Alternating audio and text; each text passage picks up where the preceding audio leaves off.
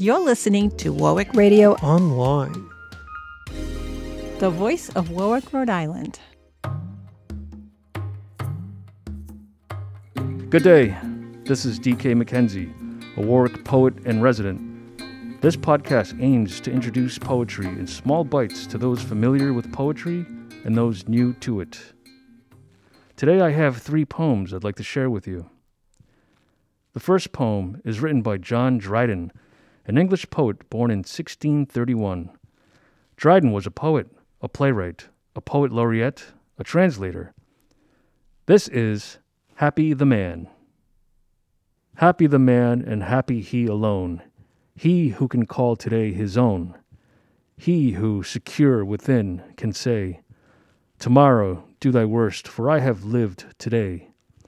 Be fair or foul, or rain or shine, the joys I have possessed, in spite of fate, are mine. Not heaven itself upon the past has power, but what has been, has been, and I have had my hour.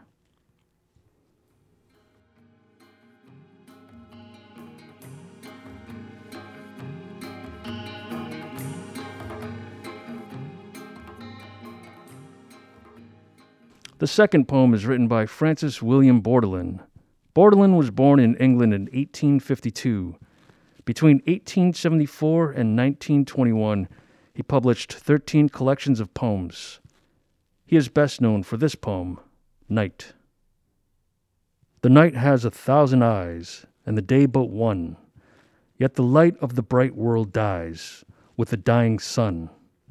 The mind has a thousand eyes, and the heart but one. Yet the light of a whole life dies when love is done.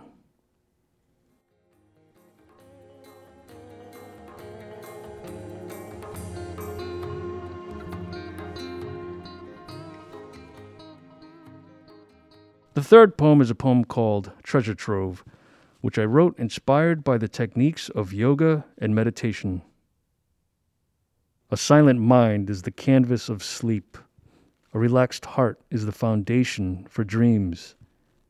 An easy breath is the treasure box of power.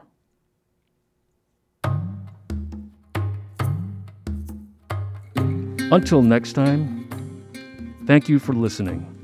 This is your host, DK McKenzie, signing off. You're listening to Warwick, Radio Online. The voice of Warwick, Rhode Island.